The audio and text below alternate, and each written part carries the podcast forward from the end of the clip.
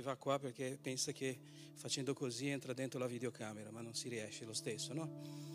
A me piace stare più in qua.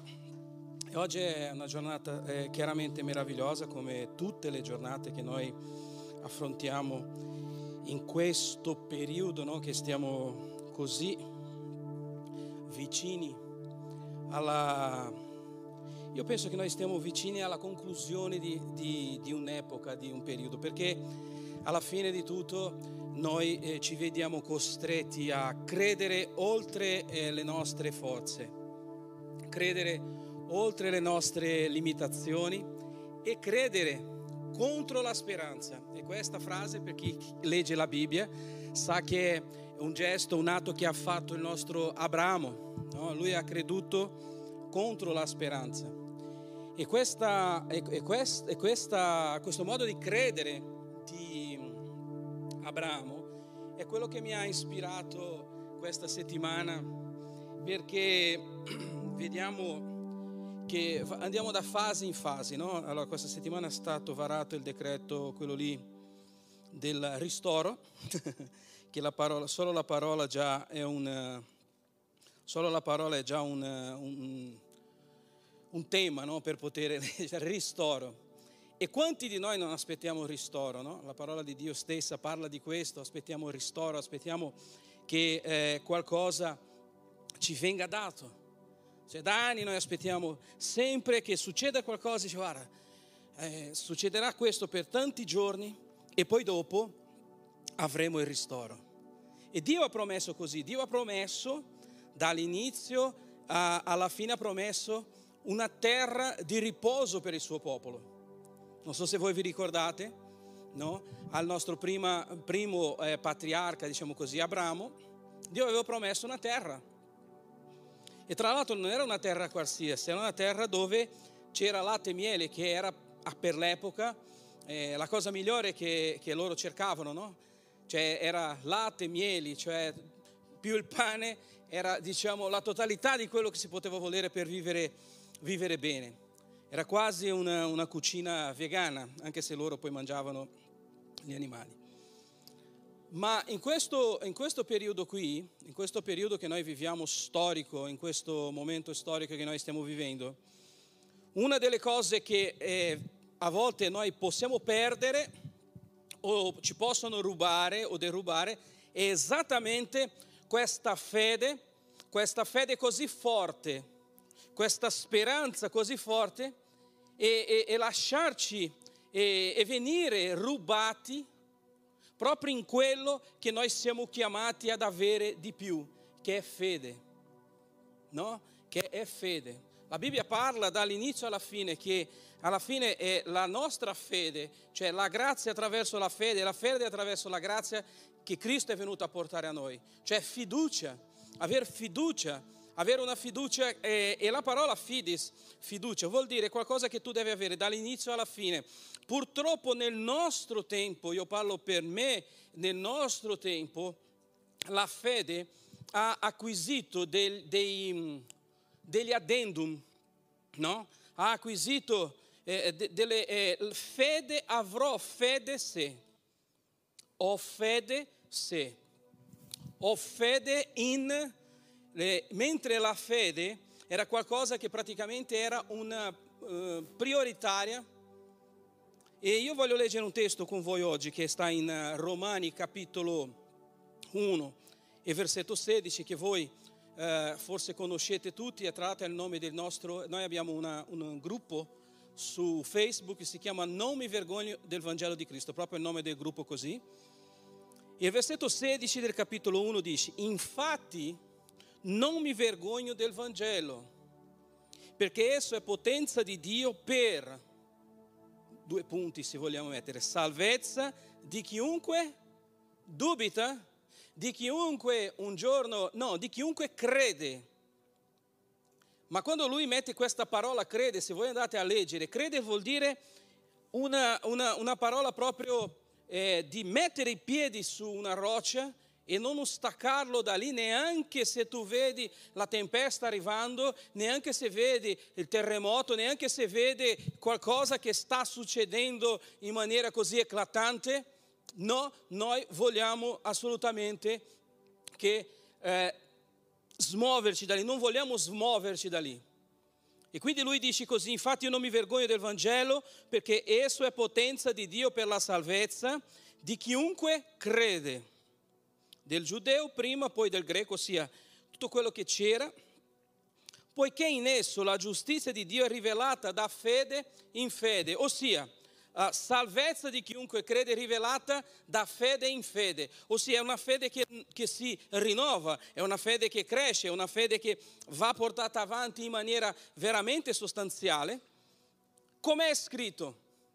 Il giusto per fede vivrà. Non dice il giusto vivrà per i benefici che il Signore gli dà. Il, giusto vivrà così, un giorno su, un giorno giù, un giorno no, dice per fede. E Paolo assevera queste parole dicendo la nostra fede sia manifesta a tutti gli uomini. E se una persona ti vede giù, io non sto parlando di stati d'animo per l'amor di Dio che qualcuno dice, ah, ma allora dobbiamo vivere come Superman, no, anche lui è stato ucciso in un film. no, eh, lui sta, eh, cerca di dire queste parole a noi tutti, cari fratelli, sorelle, amici che ci seguono da casa. È così, comunque sia, il mio Redentore vive, diceva Paolo, diceva Giobbe. E Paolo diceva, io mi fortifico sempre di più in, colui che mi porta questa speranza. Voi vedrete Paolo lamentandosi oppure esponendo le sue difficoltà, lui dice guarda sono stato perseguitato, ho fatto questo, questo, questo e quell'altro, ma voi non vedrete mai Paolo dicendo io ho desistito di Cristo. No, lui dice questi, eh, eh Paolo diceva che queste cose che gli succedevano intorno erano cose che gli venivano inferte, inferte nel corpo ma la sua fede aumentava di giorno in giorno. Ogni volta che gli davano una bastonata, ogni volta che veniva perseguitato, lui comunque restava con quella fede in fede, quella risposta che ha cambiato la vita di Martin Lutero e ha cambiato la vita di tanti uomini. Il mio giusto per fede vivrà. Togli la parola fede, togli la parola vita, perché senza fede vuol dire morte. Gesù ha detto questo. Il mio giusto per fede vivrà. Allora qualcuno potrebbe andare a casa dire, ma allora dobbiamo essere una legione di superman. No ragazzi, non si sta parlando di questo. Sta parlando di qualcosa che quando ti prende, comunque sia, comunque sia, questa cosa rimane come priorità. Se ti viene staccata, non so se vi ricordate la, l'uomo di acciaio, lì Iron Man, lui ha un, un, un, apparecchio qua in mezzo al cuore così che tiene lontano le schegge di una granata. Se quell'apparecchio si spegne, quella, quelle schegge toccano il cuore e lui morre. Allora praticamente la fede sarebbe questa, è quell'apparecchio che rimane qui, se tu lo togli sei morto. Se tu, eh, allora l'altro giorno c'era una persona che mi aveva domandato, ma si può pregare senza fede? Sì, c'è gente che prega senza fede, c'è gente che digiuna senza fede, c'è gente che, che cultua Dio senza fede, c'è gente che è credente senza fede da anni. Perché? Perché qualcuno gli ha insegnato che il Dio è il Dio della provvigione del momento, cioè per dire come è successo con Gesù stesso. A un certo punto Gesù ha aperto una panetteria, ha aperto una, una bella eh, panetteria e ha cominciato a dare pane alla gente e pesci. E, e lui stesso, Gesù, ha sofferto questo nella sua pelle. Vedeva che quella gente, dopo essere saziata, non è che ha detto wow. No, la gente ha seguito Gesù e Gesù li guarda e dice, ma voi non siete venuti dietro di me o non mi state cercando per il cibo che viene dal cielo, voi state cercando per pane, per il pane e per i pesci. E Gesù è rimasto così deluso che Gesù ha, una, ha detto qualcosa di così duro, ha detto guarda chi non mangia del mio corpo, non del pane che perisce, chi non beve del mio sangue, ma lui stava dicendo della mia essenza, dei miei insegnamenti, della mia parola, non ha parte con me, è inutile, io posso fare pane per voi tutti i giorni, voi potete pregare, fare le campagne che volete e ottenere risultati, ma comunque sia non sono risultati della fede, sono risultati di un meccanismo maligno, un meccanismo malato che un giorno o l'altro deluderà o una o l'altra delle parti. Perché? Perché il giorno che io pregherò, il giorno che io digiunerò e non avrò la risposta, questo non è più il mio Dio, andrò a cercarne un altro. Questa è la, è la problematica. Difatti qua quello dice così, perché in esso la giustizia di Dio è rivelata da fede in fede, cioè è un cammino così. E lui dice, come è scritto, mio giusto per fede vivrà. Ma questa era soltanto eh, l'apertura del, del, di, questo, di quello che volevo parlare oggi, cerco di parlare velocemente.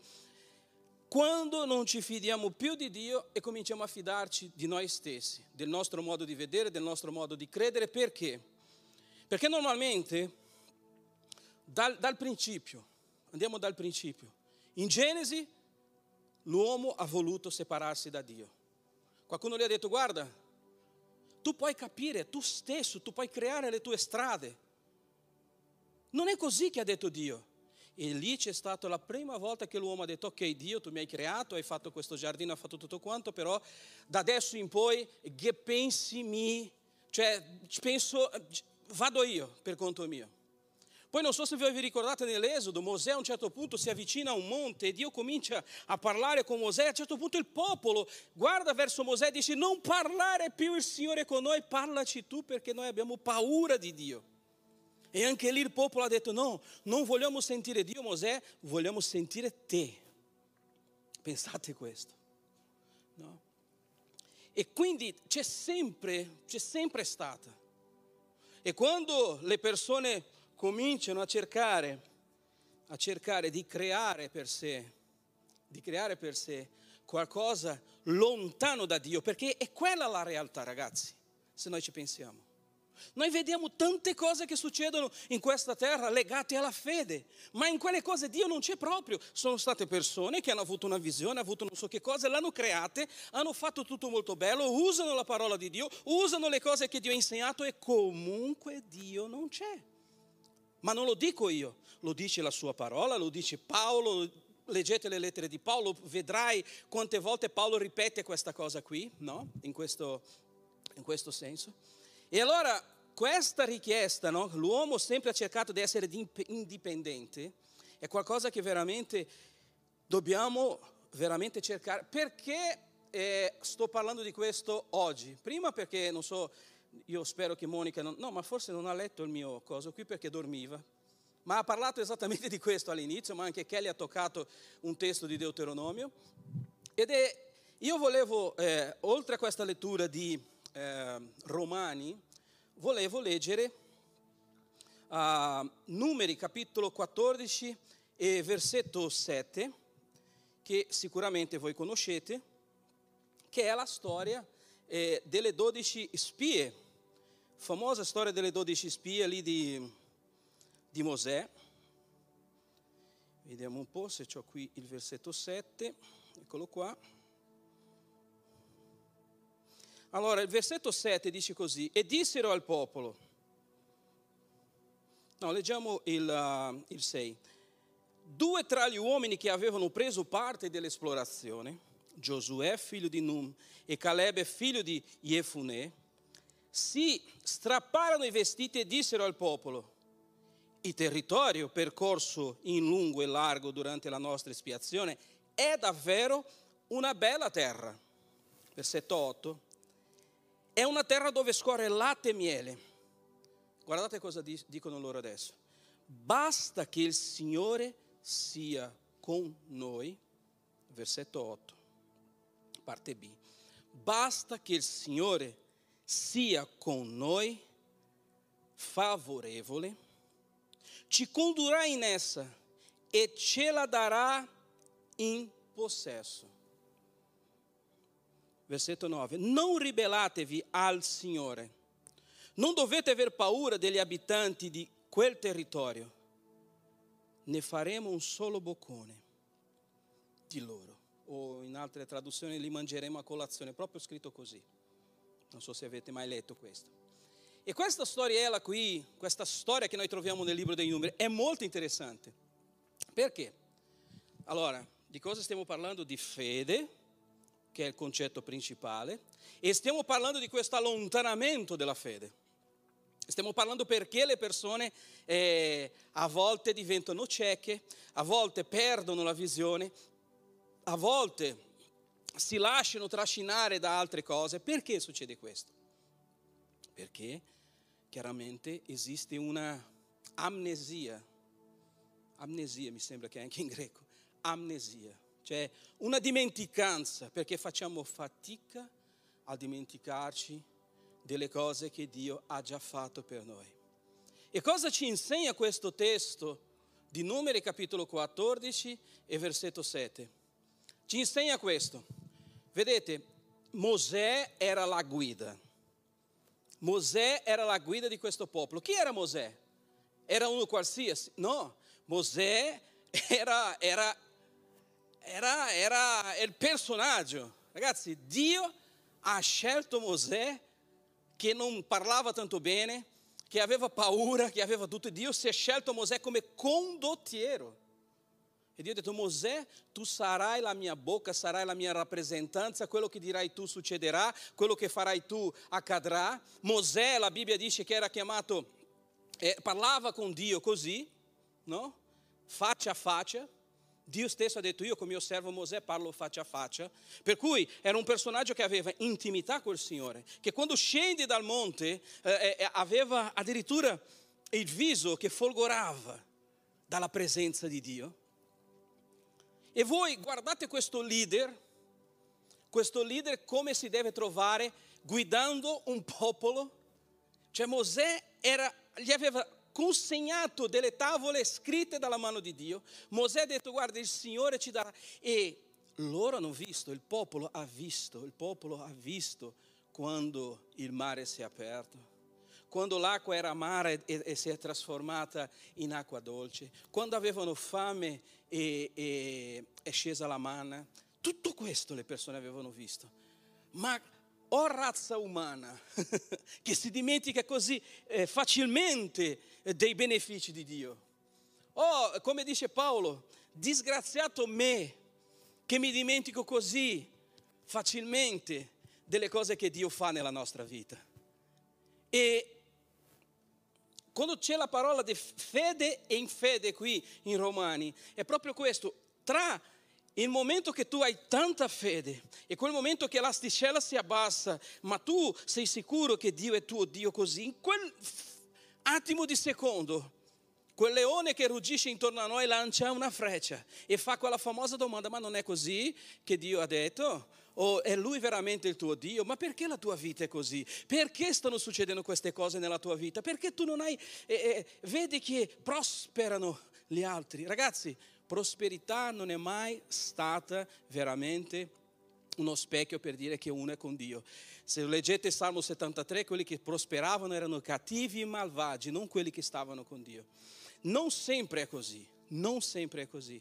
E io sto facendo questa introduzione per farvi capire quanto era grande la fede di questi due, due spie, Giosuè e Caleb. Quanto era grande la fede di questi uomini. Voglio incentivarvi, incentivare a, a, a, a girare la chiave dentro di voi e cercare e ricercare questa fede. Cercare e ricercare questa fede. Magari alcuni di noi oggi hanno dei problemi e non ne vedono la soluzione. I problemi che si sono presentati davanti sono, sono come i giganti eh, eh, presentati dalle dieci spie prima di questa lettura, dicendo che lì c'erano i figli di Anak, c'erano i giganti. Eh, vicino a loro noi siamo come de, delle locustre così piccoline, perché? Perché praticamente Un'altra cosa bellissima no? che ho notato in tutti questi testi, leggete Deuteronomio capitolo 1 e lo vedrete, c'è lì proprio scritto che c'è un riassunto proprio di questa storia e parla così, il Signore ti fa entrare nella terra che Lui ti dà e tu la devi conquistare. Mamma mia, questo è da anni che io sento questa cosa e dico, ma è possibile che non entra manco nella, nella, mente? Perché tante volte io vedo le persone lamentandosi di, di, di cose, dice, perché noi vogliamo il pacchetto pronto. Dio mi ha promesso, Dio mi deve dare questo, questo e quell'altro.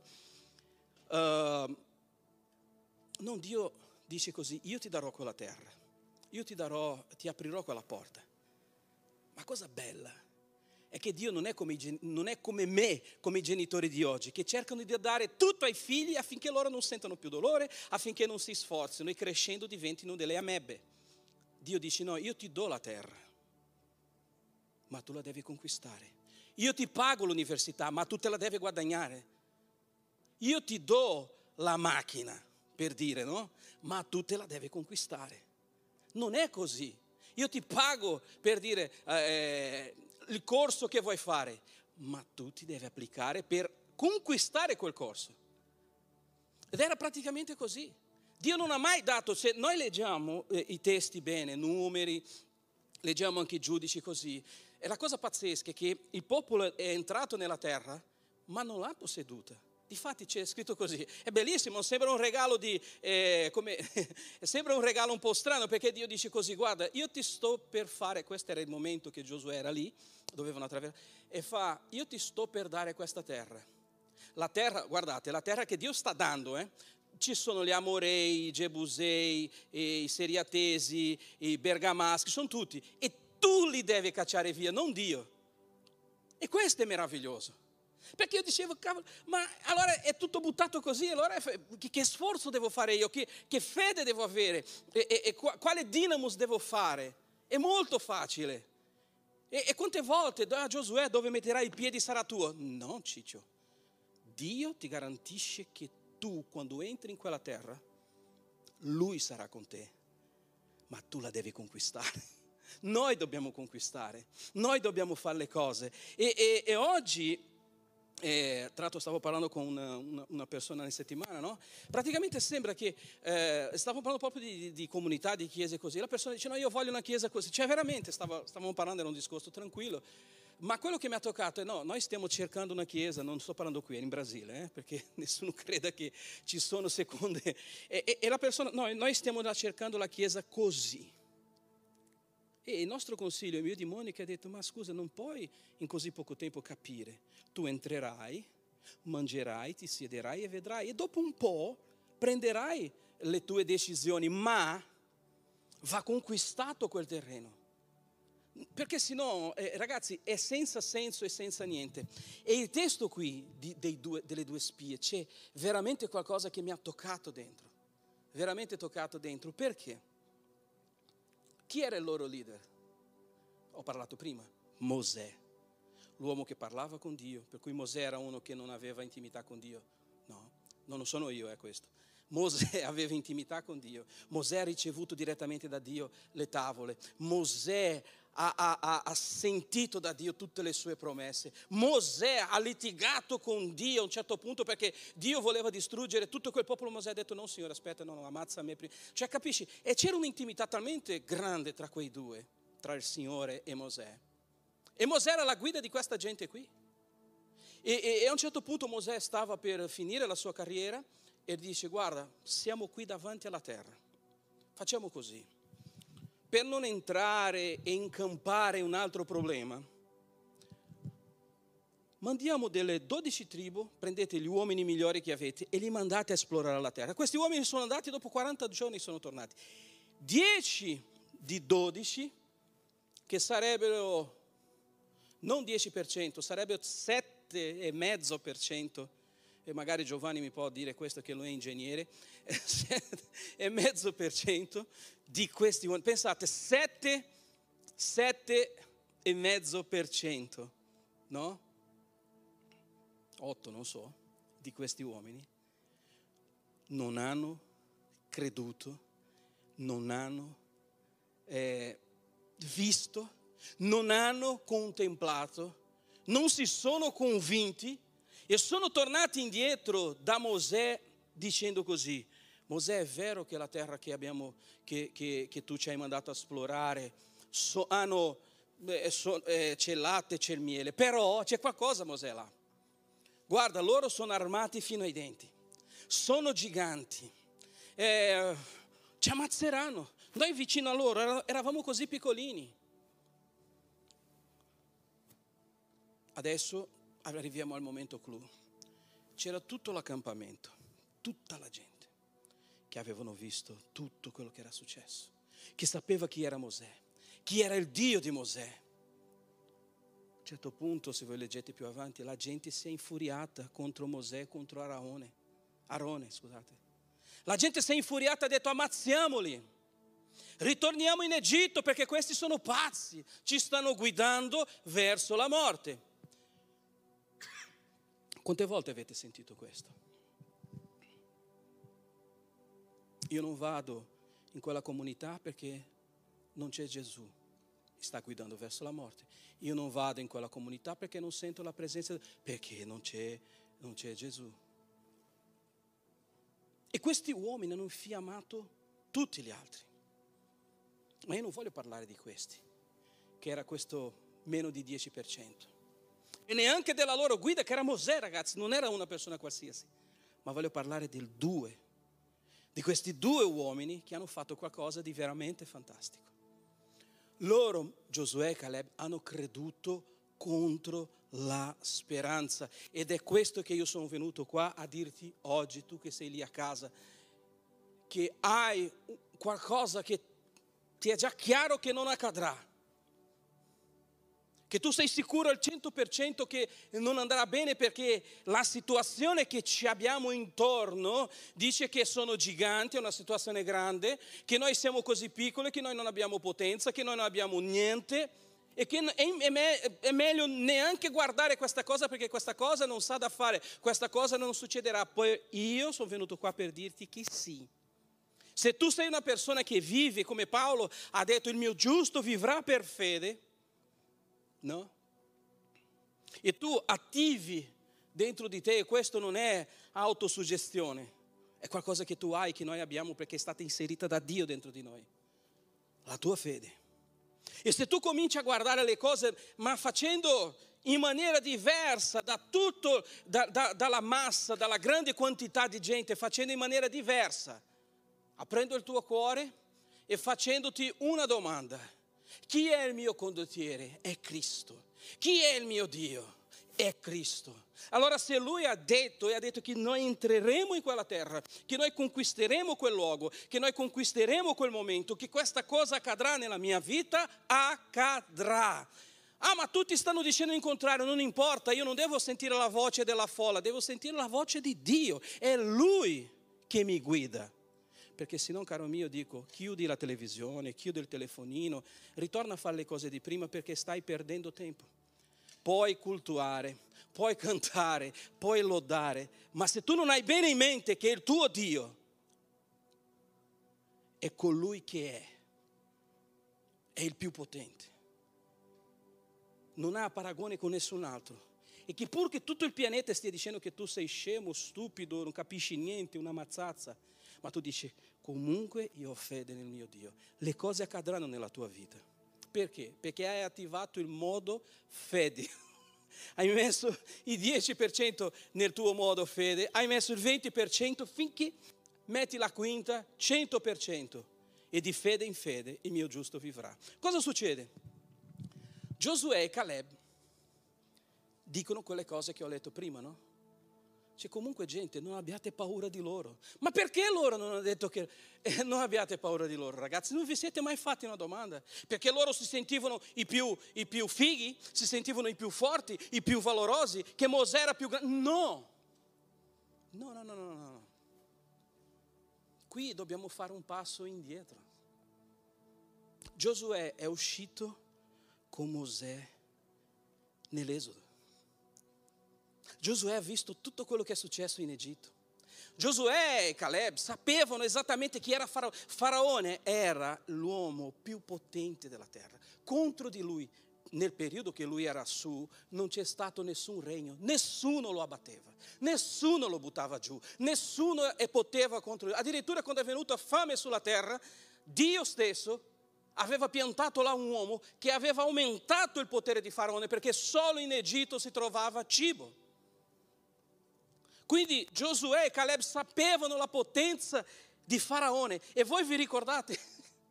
Vi ricordate cosa è successo a quell'uomo? Allora cosa stavano dicendo Giosuè e Caleb quando dicevano li mangeremo a colazione, lui ha detto così, guarda, è una terra dove scorre latte e miele, basta, basta, basta che il Signore sia con noi favorevole, basta. È semplice ragazzi, è una cosa semplice, non è la quantità di cose che io faccio, non è la chiesa che io frequento, non è il tipo di, di, di, di dogmi che io ho, chi se ne frega di quello, quello sono cose create da noi che vanno bene ma fino a un certo punto, perché? Perché Mosè era la guida, Mosè era il miglior pastore di tutti i pastori qui della terra.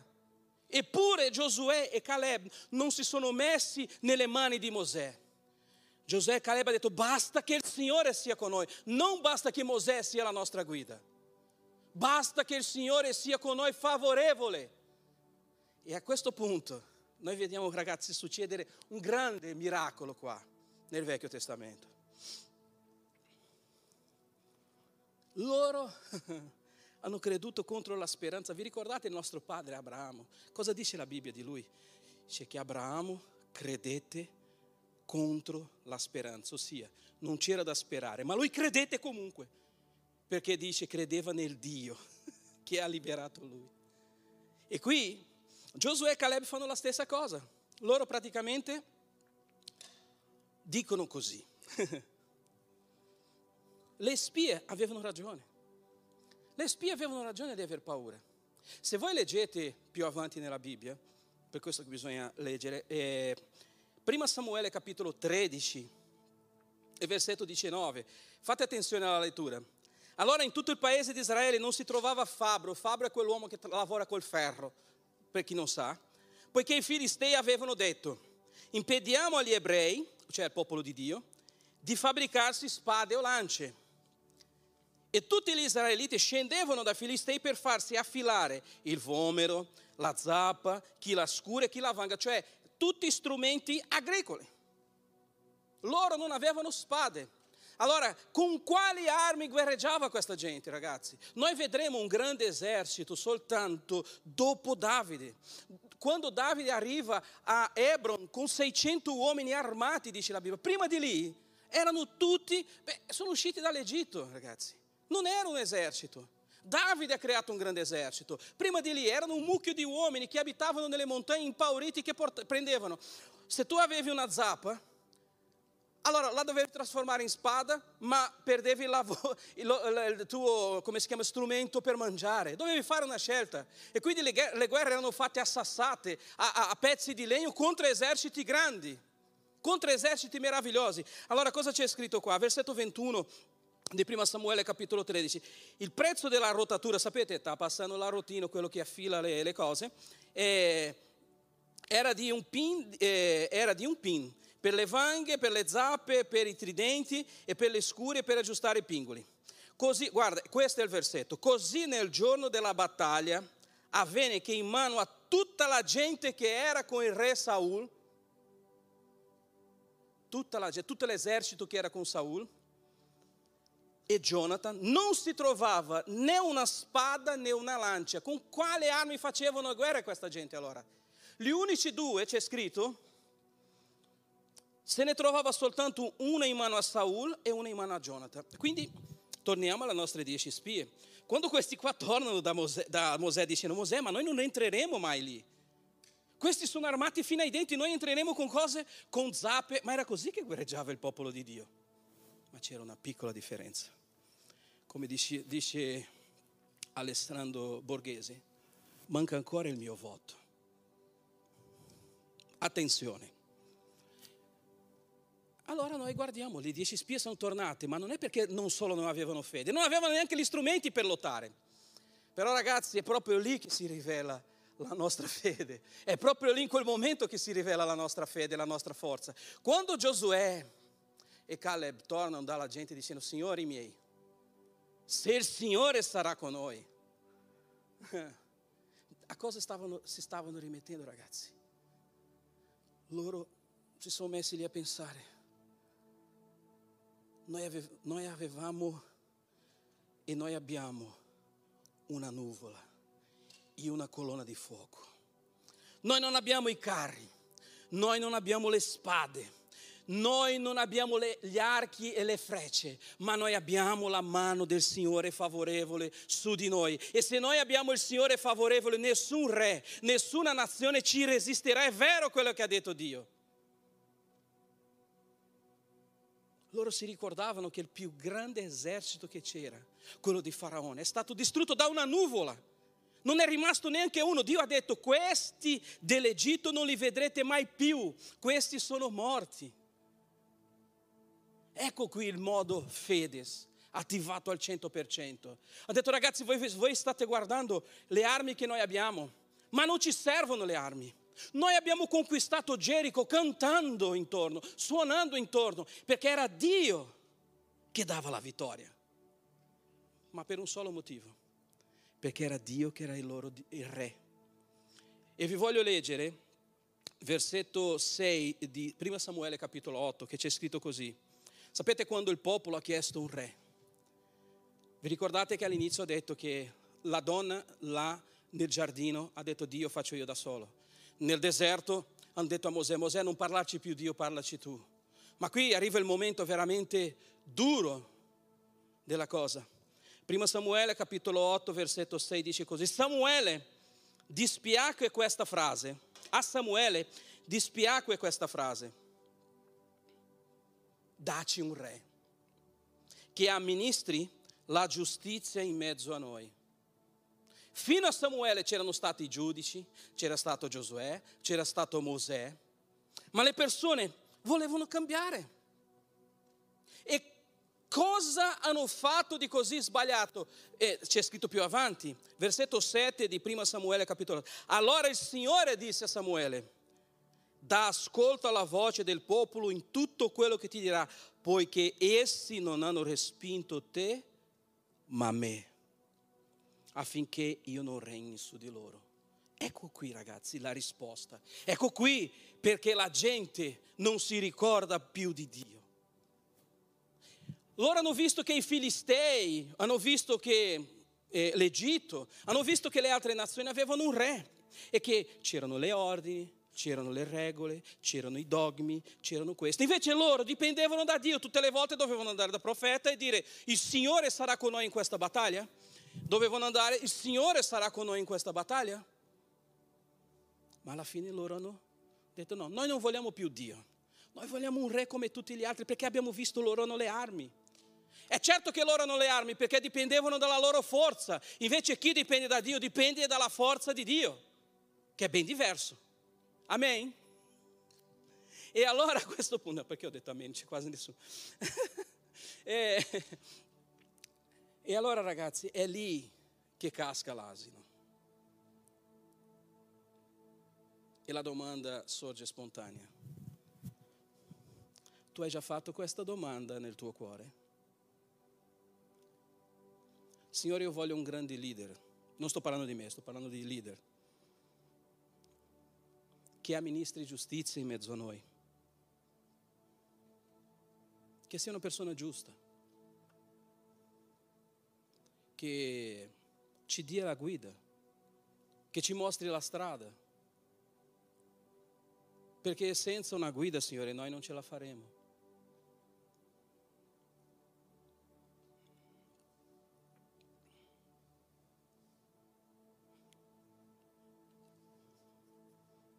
E tu non ti ricordi quante volte Dio ti ha liberato. E tu non ti ricordi quante volte Dio fatto in modo che tu restassi in piedi mentre tutte le altre persone, incredule, non potessero neanche contemplare la mano di Dio che ti liberava, che ti guidava.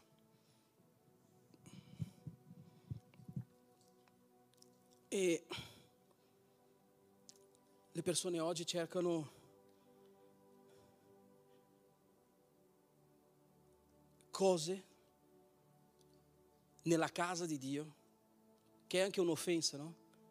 È quando tu entri nella casa di qualcuno, questo qualcuno è il padrone della casa e dicono guarda, no, no, tu non parlare.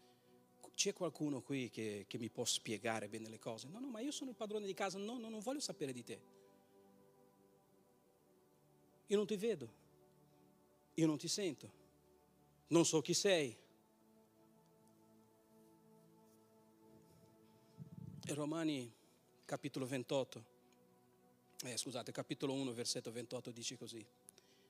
Siccome non si sono curati di conoscere Dio, Dio li ha abbandonati.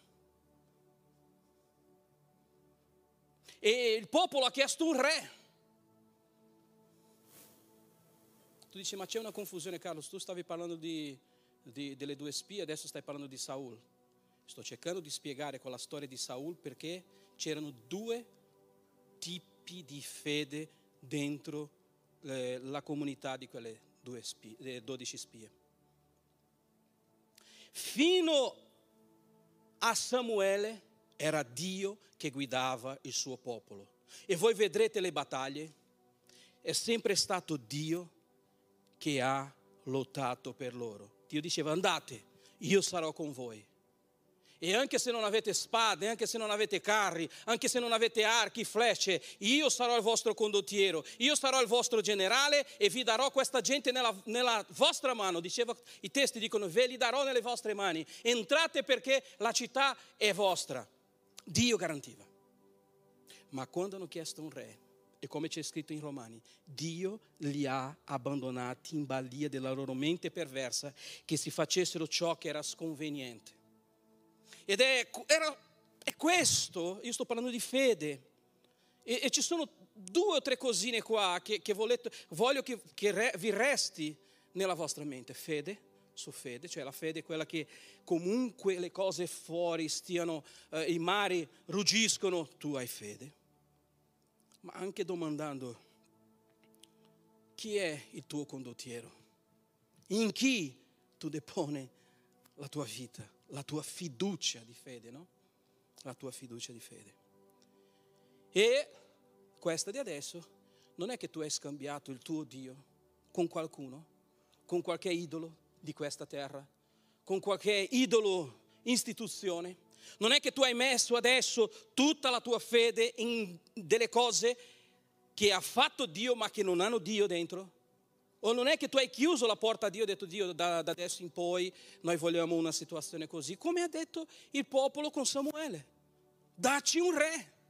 Dacci una guida perché sai, io vedo per dire agli altri, guarda c'è questo, questo, questo, quell'altro, guarda quella situazione come va bene, no? Noi sentiamo sempre nei nostri ambiti, no? Io quante volte l'ho avuto sentire come pastore, Carlos fai questo perché hai visto quella chiesa, loro stanno facendo questo, questo, questo e quell'altro e, e va bene. Carlos fai questo, questo, questo e quell'altro perché quelli stanno facendo e, e ha successo. E Carlos fa... Ma ok, amen, sono suggerimenti, io li devo... Ma è Dio, cosa mi sta dicendo? Se Mosè, che era il top e parlava con Dio, ha avuto gente così, la mia domanda è, tu, tu, non è che hai già abbandonato Dio? Hai scambiato Dio per qualcosa? Perché quello che abbiamo detto settimana scorsa, i tempi sono malvagi e nell'esasperazione sono giganti, sono cose che noi non ce la faremo, allora dobbiamo crearci un, un vitellino d'oro per noi. E questo popolo lo faceva, eh?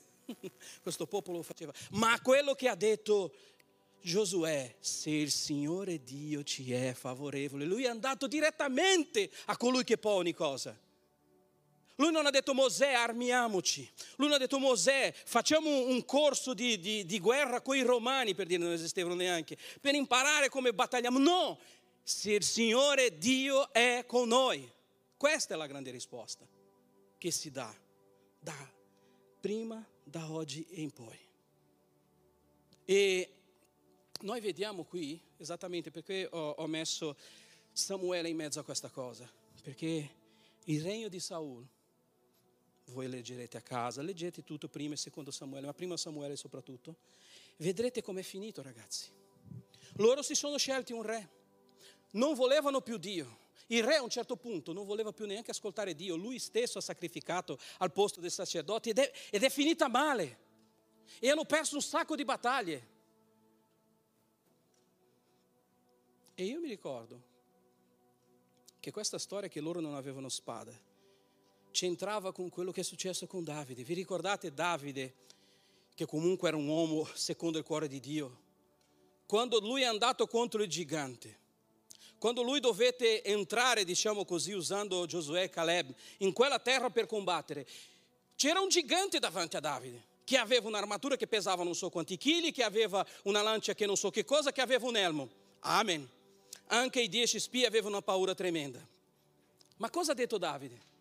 Un uomo cerca di andare da lui, che era Saul, che era il re, che non credeva più in Dio perché non credeva più in Dio, si era completamente sviato. E dice, vieni qui Daniele che io ti darò la mia armatura, ossia sarà quello che ho costruito io che ti proteggerà, sarà la mia religione, sarà i miei dogmi, sarà il mio discepolato, i miei insegnamenti, tutte le mie cose che ti porteranno dentro la terra promessa. Davide ha detto no, no, questa roba... Davide era un uomo secondo il cuore di Dio, vi ricordate questa storia? Io ho una cosa con lui. E Davide dice no, no, non mi serve tutta questa roba e quando lui va davanti al gigante, quale parole ha detto? Io non vengo da te con l'armatura di Saul, io non vengo con le armi dei Filistei o con le armi del grande popolo adesso giudeo che si era armato e che aveva quasi un esercito. No, no, io vengo con te nel nome del Signore. E cosa si è scelto Davide per colpire il gigante? Le stesse cose che i suoi padri usavano per guerreggiare prima di lui. Non erano frecce, non erano spade, non erano scudi. Si è scelto dei sassi perché il popolo che ha conquistato la terra promessa è entrato con vanghe, con tridenti, con quelle cose. Ma non erano quelle armi, quelle, quelle arnesi che avevano loro che li faceva vincere la guerra. Era la presenza di Dio nella loro vita. Era la mano di Dio, era la nuvola che li conduceva il fuoco. Ma poi dopo loro hanno scelto di non avere più Dio come guida. E che grande disastro hanno creato, ragazzi.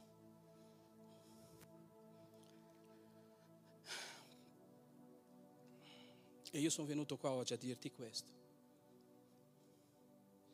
I giganti ci sono, i mari rumoreggiano, è tutto molto pesante intorno a noi. Ma invece di telefonarsi, di scriversi, di andare su Facebook, queste cose, no, lamentarsi, cambiamo il termine. Se il Signore Dio è favorevole a noi se il Signore Dio sta con noi, noi non avremo bisogno di armi della persuasione, noi non avremo bisogno di nessuna arma estetica, ottica per fare la volontà di Dio su questa terra. Noi abbiamo soltanto bisogno della presenza di Dio con noi. Noi non vogliamo altri re, noi vogliamo Dio come il nostro re. Ed ecco per questo che Davide scrive qualcosa che mi ha sempre stupito. Lui non ha detto Saul questo, no, lui quando scrive dice il Signore è il mio pastore. Io ho bisogno solo di lui. Il Signore è il mio pastore Egli mi condurrà. È la sua mano che mi conduce. E Davide quando ha scritto questo aveva un grandissimo esercito, ma lui non si è affidato al suo esercito lui si ricordava che nei tempi passati, che nel periodo di Giosuè, che nel periodo dell'Esodo c'era una nuvola e c'era una colonna di fuoco che li guidava. E quando si alzava la nuvola loro andavano e quando si posava loro restavano. Purtroppo nei tempi nostri noi facciamo strategie, per l'amor di Dio alcune strategie sono anche carine, ma la mia domanda è questa strategia è da Dio o è studiata a Harvard con note, con numeri e cose del genere? Guarda se fai questo, io sto leggendo un libro meraviglioso l'ho già finito, che si chiama eh, Creatore, com'è Monica quello in portoghese? Che è formatore di, che è un libro meraviglioso. Però c'è una parte lì che mi ha bloccato nel libro, che sono tutti conti. Tu ne parli a due, due diventano 200, 200 parlano a due, diventano mille.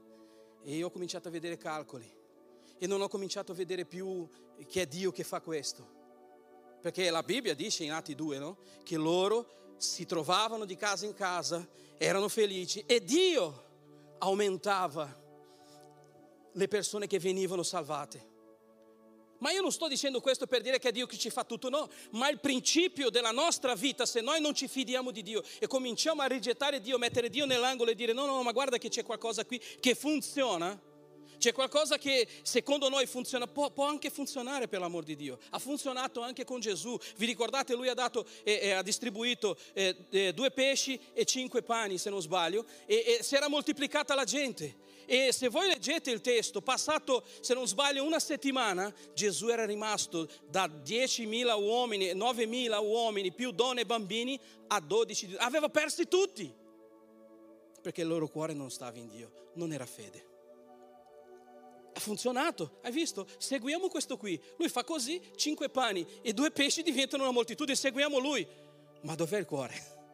Dov'è l'intenzione della nostra vita? E io sono venuto qua per dire questo. E voglio chiedere a voi, assolutamente, di questa settimana, di fare un esercizio. Il primo, di ritornare al primo amore, fare le prime cose.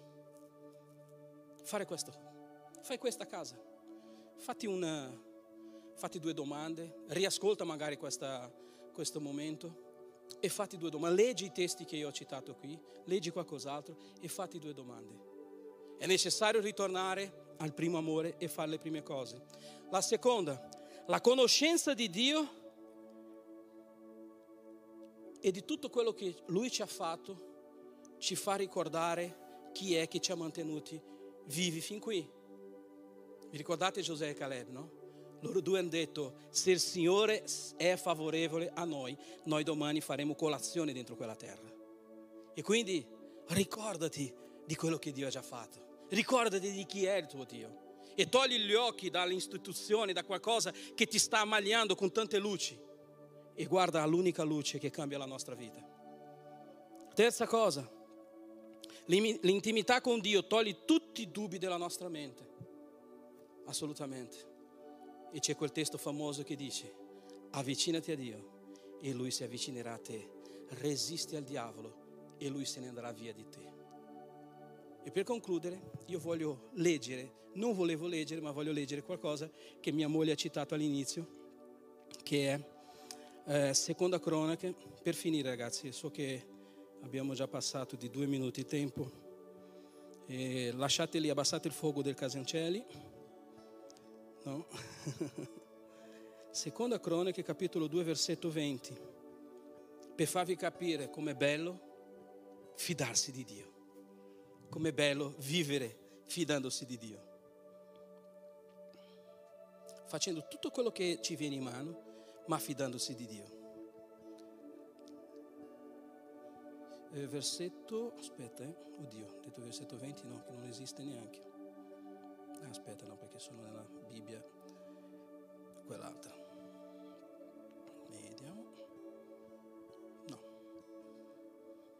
Il primo, capi- il primo versetto, scusate, che versetto 20. Uh, aspetta. Scusatemi che mi sono confuso qui.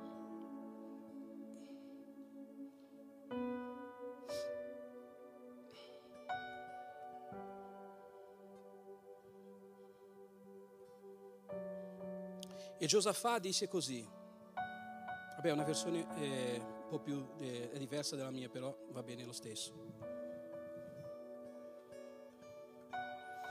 Vediamo, scusatemi, ho fatto confusione e 20 ragazzi. Eccolo qua, seconda cronaca capitolo 20, non capitolo 2 versetto 20. Dice così, dopo questi fatti i figli di Moab e figli di Ammon con loro eh, dei Moabiti marciarono contro Giosafà per fargli guerra. Vennero dei messaggeri a informare Giosafà dicendo, una grande moltitudine avanza contro di te dall'altra parte del mare, dalla Siria ed è giunta a San Tamar, cioè Enghedi. Giosafà ebbe paura, come è normale che tutti quanti abbiano, no? Si dispose a cercare il Signore e bandì un digiuno per tutto Giuda.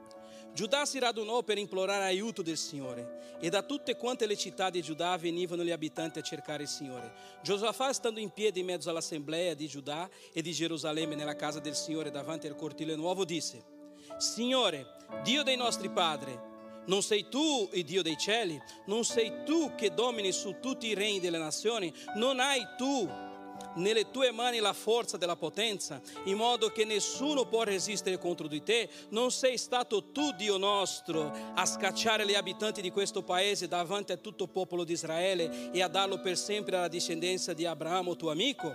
E quelli e hanno abitato e vi hanno costruito un santuario per tuo nome, dicendo: Quando ci cadrà addosso qualche calamità, spada, giudizio, peste, carestia, noi ci prosteremo davanti a questa casa e davanti a te, o oh Dio, poiché il tuo nome è in questa casa e a te grideremo la nostra tribolazione. E tu ci udrai e ci salverai. Ora ecco che i figli di Amon e i figli di Moab, quelli del monte Seir, nelle tue terre, non ci permettesti di Israele di entrare quando veniva dal paese di Egitto. Per perciò ele si tenne lontano da loro e non li distrusse. Eccoli che ora ci ricompensano venendo a scappar, scacciarci dall'eredità di cui hai dato in possesso, Dio nostro. Non vorrai giudicarli, poiché noi siamo senza forza di fronte a questa grande moltitudine che avanza contro di noi. Noi non sappiamo che fare, ma gli occhi nostri sono su di te tutto Giudà, perfino i loro bambini, le loro mogli, i loro figli, stavano in piedi davanti al Signore. Allora lo Spirito del Signore investì in mezzo all'assemblea Iseel, figlio di Zaccaria, figlio di Benaia, figlio di Eiel, figlio di Matatia Levita, tra i figli di Asaf. Iseel disse, porgete orecchio, voi tutti di Giudà e voi abitanti di Gerusalemme e tu, tu che sei lì a casa. Ora Giosafà, Così vi dice il Signore, non temete, non vi sgomentate a causa di questa grande moltitudine, poiché questa non è battaglia vostra, ma di Dio. Amen? E io vi voglio eh, salutare con questo. Sentiremo una canzone adesso, dopo di me, ma io vi voglio salutare con questo. Leggete questo testo, seconda cronaca, capitolo 20 di Giosafà. Ragazzi, vedete tutti i passaggi Vedete quelle le cose, loro hanno avuto anche paura, ma si sono ricordati di cosa aveva fatto Dio, di chi è Dio e come lui agisce. E quindi di fede in fede, ricordando queste tre cose che io ti ho detto, torna al primo amore, conosci Dio, cerca l'intimità col Signore e vedrai che la tua vita devozionale, la tua vita di lettura, la tua vita di persona credente, quando i problemi sorgeranno, le persone ti ammireranno perché diranno com'è possibile che questa persona è così piena di problemi e allo stesso tempo dici ma il mio Signore mi darà l'uscita, il mio Signore mi farà attraversare il mare, il mio Signore mi farà attraversare il fuoco, il mio Signore mi farà attraversare le acque. Amen? E quindi io voglio pregare con voi, voglio pregare con voi. Signore grazie per questa giornata. Grazie per tutto quello che tu stai facendo nella nostra vita, Signore. Signore, vogliamo avere la fede ogni giorno di più, Signore, aumentata. Che noi veniamo, Signore, a fare come Giosuè, che dice noi non abbiamo le spade, non abbiamo gli scudi, non abbiamo gli archi, ma noi abbiamo il Dio che ha creato i cieli e la terra a nostro favore. E che se il nemico viene per una strada, lui tornerà per sette perché la mano del Signore è con noi, Padre. Benedici ogni famiglia, Signore, benedici ogni casa, laddove, Signore, c'è sgomento oggi, laddove c'è, Signore, incredulità, laddove, Signore, la fede sta mancando, che tu possa arrivare, Signore, con la potenza del tuo amore, Signore, e fare ricordare quanto sei grande, quanto sei potente, Signore, e che se anche noi vediamo anche nella nostra vita di oggi una miriade di nemici, Signore. Una malattia, Signore, che sta togliendo le forze a tutti, che sta togliendo la vita, Signore, che sta togliendo le speranze e che sta facendo tante persone, Signore, scegliersi di abbandonare, di lasciare te, Signore, per mettersi in mano a altre cose, Signore, che tu possa riportare a noi il primo amore nel quale noi, quando ci siamo convertiti, tutto era Dio, tutto veniva da Dio, tutto era gradito a Dio, la nostra vita era di Dio, Signore, che possa essere così, Signore e che noi possiamo in questa settimana, Signore, mettere in atto questo, Signore. Mettere in atto, Signore, la fede che viene da te, Padre. E che l'amore di Dio, la grazia del nostro Signore Gesù Cristo e la comunione dello Spirito Santo aumenti ogni giorno di più la nostra fede e diciamo tutti amen nel nome di Gesù. Un bacio a tutti e ascoltiamo questa canzone che sicuramente parlerà al vostro cuore.